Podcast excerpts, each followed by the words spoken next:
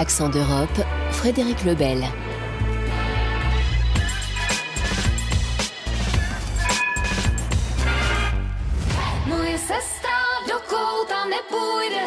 Ani tebe poslouchat nebude. Moje sestra v srdci je divoká,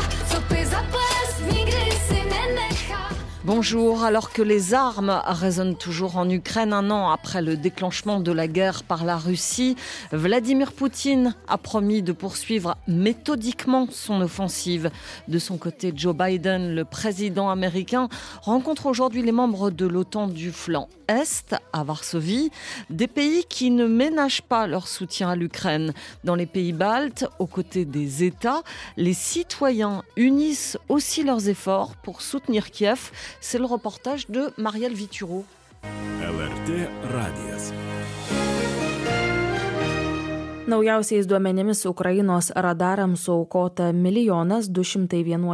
Depuis le 30 janvier, plusieurs fois par jour, la radio publique lituanienne annonce la somme collectée auprès des Lituaniens pour acheter des radars à l'Ukraine.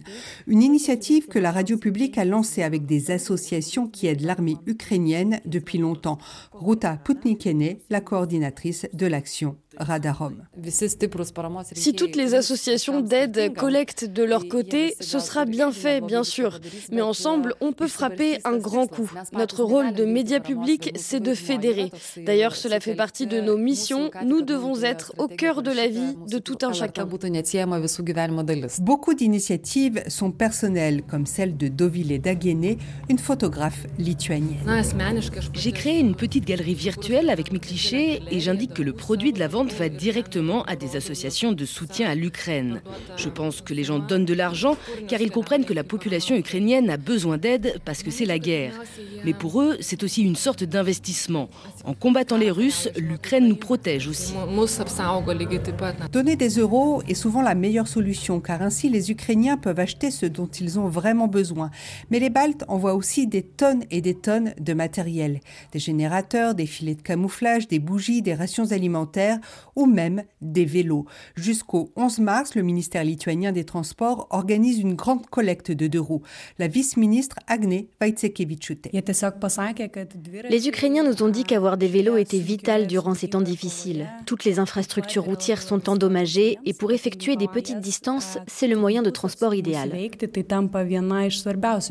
En Lettonie voisine, trois jeunes gens issus du monde des nouvelles technologies et de la publicité ont créé un service appelé Stopify. Il ne s'agit pas de s'abonner à une plateforme musicale, mais de verser régulièrement de l'argent à l'armée ukrainienne. Lancés en novembre, ils sont plus de 5000 à verser, soit 6,99 euros ou 14,99 euros tous les mois. Martis Mikkelsons. Beaucoup de personnes donnent un peu, mais à la fin, cela fait une somme assez considérable. Certes, les Baltes ont déjà beaucoup donné, mais nous avons ce voisin qui agresse les Ukrainiens. Cela nous touche et nous percevons l'urgence de faire encore plus. La guerre a commencé il y a presque un an. Le récent passé soviétique dans les trois pays baltes est l'un des moteurs de l'aide, remarque le psychologue Paulus Krubis.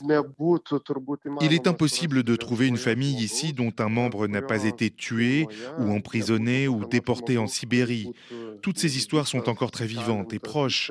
Lors des séances avec mes patients, je constate que ces histoires reprennent de l'importance et les gens comprennent que ce qui s'est déroulé dans le passé ici se répète en Ukraine et peut se reproduire encore. La menace est réelle. Les Baltes aideront jusqu'à la victoire et même après. Dans la région, la lassitude n'a pas sa place, ni non plus la remise en question d'aider les Ukrainiens. Cet engagement est aussi un moyen de faire pression sur les autres pays pour que eux aussi ne se détournent pas de l'Ukraine.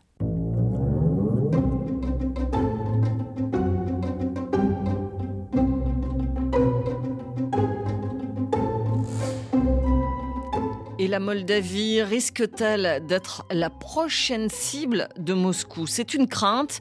Le petit État de 2,6 millions d'habitants, frontalier de l'Ukraine, compte déjà une région séparatiste, la Transnistrie, occupée par les troupes russes.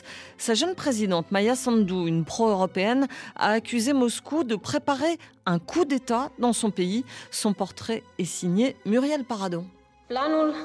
Silhouette frêle, coupe au carré, Maya Sandou livre un discours offensif devant la presse. Sur la base d'informations fournies par l'Ukraine, la présidente moldave accuse la Russie de vouloir déstabiliser son pays. Attaque d'édifices publics, prise d'otages, Moscou voudrait faire sauter le pouvoir en place afin d'entraver le processus d'intégration à l'Union européenne et se servir de la Moldavie dans sa guerre contre l'Ukraine. Le ton déterminé de Maya Sandou tranche avec sa prudence habituelle à l'égard de Moscou, alors que son pays, peuplé de 2 600 000 habitants, dépend entièrement de la Russie pour ses ressources énergétiques. La présidente moldave semble donc aller à l'affrontement, analyse Nicolas Trifon, auteur de La Moldavie, un pays en quête de nation. Ce qui est euh, nouveau, c'est que c'est pour la première fois que euh, Moscou a été mis en garde, qu'il y a eu désignation de Moscou comme responsable des problèmes de la Moldavie. Alors, cela ne veut pas dire que la menace, elle est réelle et que les preuves apportées sont suffisantes. Mais la question reste ouverte. Et le plus important, c'est cet affrontement direct avec Moscou, qui a lieu pour la première fois dans un pays comme la République de Moldavie, dont les dirigeants sont généralement très attentifs euh, au rapport avec euh, Moscou. Maya Sandou, 50 ans, est la première femme élue à la tête de la Moldavie en 2020. Résolument pro-européenne, elle affiche un parcours exemplaire. Ancienne économiste de la Banque mondiale, ministre de l'Éducation, première ministre, puis présidente, elle a été choisie sur un programme de lutte contre la corruption dans un pays miné par ce fléau. L'intégrité, c'est ce qui caractérise peut-être le mieux Maya Sandou, selon Florent Parmentier, secrétaire général du CEVIPOF, le centre de recherche politique de Sciences Po c'est quelqu'un dont les, qualités les plus louées sont probablement l'intégrité et la compétence. Euh, elle est, de ce point de vue-là, sur un, modèle assez différent de Volodymyr Zelensky, qui avait davantage des talents de, tribun ou de, personnalité à même de rallier par rapport à sa personnalité peut-être plus charismatique l'élément de confiance qui, permet aux Moldaves de se retrouver majoritairement dans Maya Sandu, sont ces deux qualités, vraiment la compétence et l'intégrité. Pour autant, Maya Sandu a des adversaires. On lui reproche de ne pas en faire assez pour le pouvoir d'achat des Moldaves, touchés par la pauvreté, de ne pas obtenir assez d'aide de l'Union européenne, elle qui a déposé une candidature d'adhésion de son pays à l'UE l'an dernier. La Moldavie compte un certain nombre de partisans pro-russes, pas seulement dans la région séparatiste de Transnistrie. Des partis d'opposition sont à la manœuvre et pourraient tenter de déstabiliser le pouvoir moldave, selon Nicolas Trifon. Cette semaine, c'est intéressant parce qu'il y a eu reprise des protestations par rapport aux factures d'électricité et de gaz menées par un parti, le parti Shor, qui est maintenant le principal euh, relais de Moscou à l'intérieur du pays. Alors évidemment, les protestations, c'est justifié théoriquement. Euh, et puis, dans le même temps, la protestation, elle porte sur autre chose aussi. C'est-à-dire, bon, nous voulons la tranquillité, nous ne voulons pas de l'OTAN, etc. etc. Euh, ils sont très déterminés contre le gouvernement actuel. C'est un mouvement pro-Moscou euh, très net. Menace réelle de Moscou ou pas, Maya Sandou a promis de faire adopter une série de lois pour mieux protéger la Moldavie. Un nouveau Premier ministre, Dorin Recian, a également été nommé cette semaine. Il est spécialiste des questions de défense et de sécurité.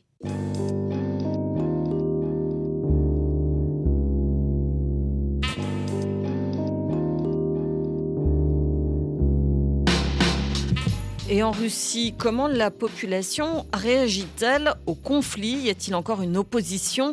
Tant le régime réprime par des arrestations, la prison et fait taire toute voix dissidente. La simple utilisation du mot guerre pour parler du conflit en Ukraine est interdite. Les opposants ont donc recours à une vieille technique de l'époque soviétique, un langage codé pour communiquer entre eux qui s'appelle la langue des op.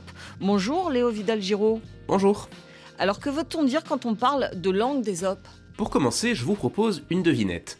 Est-ce que vous connaissez le point commun entre le gardon, des bouteilles de cognac et le lac des cygnes de Tchaïkovski? Eh bien, en Russie, il y en a un. Ce sont trois symboles de protestation contre la guerre en Ukraine, et trois incarnations de ce que l'on appelle en russe Ezopov Yezik, la langue des op, c'est-à-dire un langage codé, utilisé pour faire passer des idées malgré la censure. Je vous explique. En russe, guerre se dit Voina, en cinq lettres, et non c'est en trois lettres. Si vous écrivez Niet Voynier, non à la guerre sur votre page Facebook ou sur votre compte Instagram, vous finissez en prison ou vous écopez d'une lourde amende. Mais si vous mettez en ligne la photo de deux bouteilles de cognac, l'une avec 3 étoiles sur l'étiquette, l'autre avec 5 étoiles, tout le monde a compris ce que vous vouliez dire, mais on ne peut rien prouver. Le gardon, c'est pareil. En russe, le nom de ce poisson, c'est Vobla.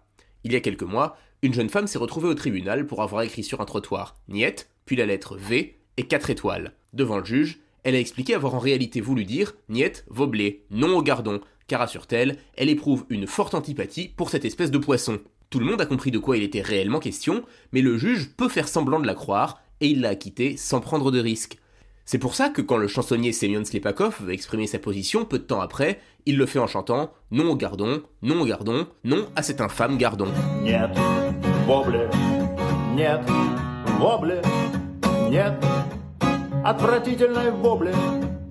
On parle de musique, on parle aussi du ballet du lac des cygnes, alors quel est le rapport? Encore un code secret.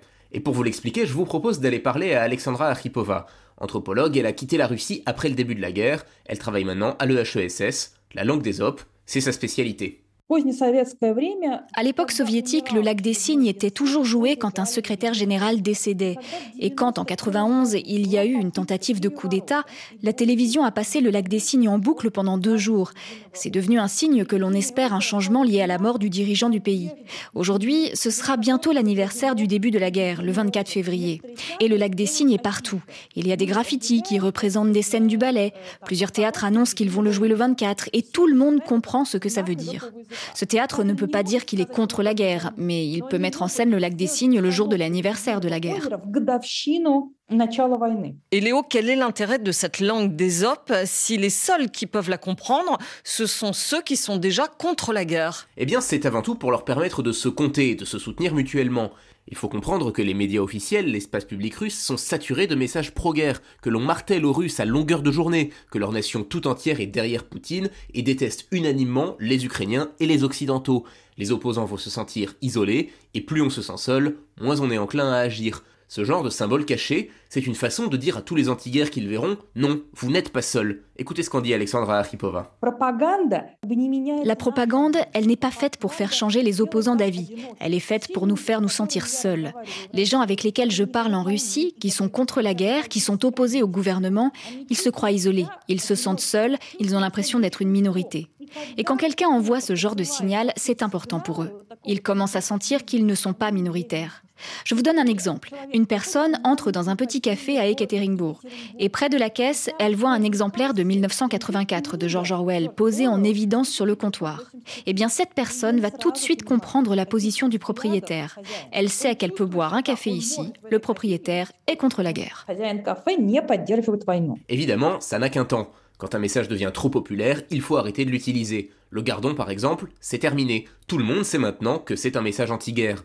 D'ailleurs, dans le procès de la jeune fille qui disait éprouver de l'antipathie pour ce poisson, le parquet a fini par faire appel et elle a été condamnée à une amende. C'est signe qu'il est temps de passer à autre chose et d'inventer un nouveau symbole pour continuer de protester contre la guerre. Merci beaucoup Léo Vidal-Giraud, à très bientôt.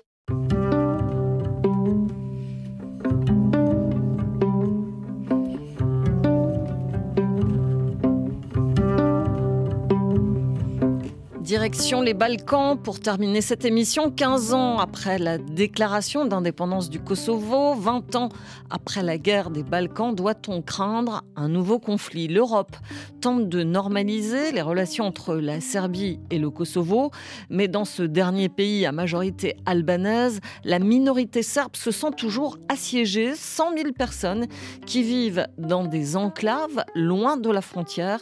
C'est le reportage de Simon Rico. Goraždevac, c'est le principal bourg serbe de l'ouest du Kosovo. Ici, la plupart des quelques 700 habitants sont des paysans et vivent repliés sur eux-mêmes. Plus aucun ne travaille dans la grande ville voisine de Pech, que les Albanais nomment Beja et qui abrite toujours le siège patriarcal de l'église orthodoxe. Darko Dimitrievich, 40 ans, a fondé Radio Goraždevac, une station locale, pour créer du lien entre les villages serbes isolés où la population vieillit et baisse irrémédiablement. Objectivement, le terme le plus approprié pour décrire la situation des Serbes qui vivent au sud de l'Ibar serait celui de ghetto. Nous nous trouvons dans des zones qui ont été ghettoisées, des zones qui sont isolées, qui n'ont plus de communication ni avec les villes ni avec les institutions.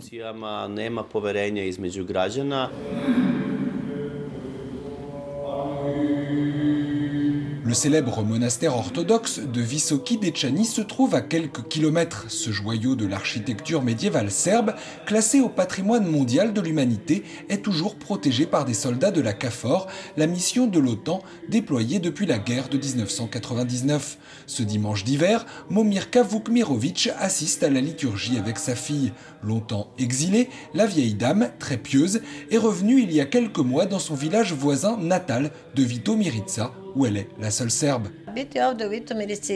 Être ici, à Vitomirica, c'est ma vie. Je suis née ici, j'y ai grandi. J'ai besoin de sentir le soleil et l'air de ce village. Aujourd'hui, je veux restaurer l'église de mon village et le cimetière qui a été beaucoup endommagé. Il y a beaucoup de choses à faire, mais la seule chose qui m'intéresse, c'est que le village aille bien et soit en paix. Celui qui veut le bien est le bienvenu. Celui qui ne le veut pas, mieux vaut qu'il s'en aille.